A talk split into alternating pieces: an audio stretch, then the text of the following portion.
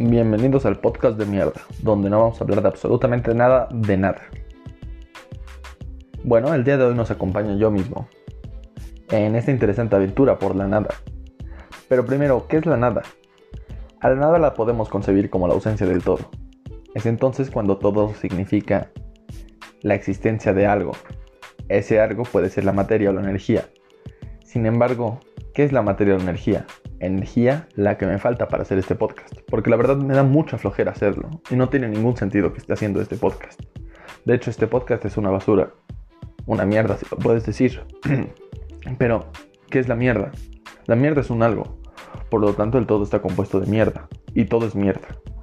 Esa es mi conclusión. Muchas gracias por oírme. Les ha hablado Andrés y les deseo buenas noches.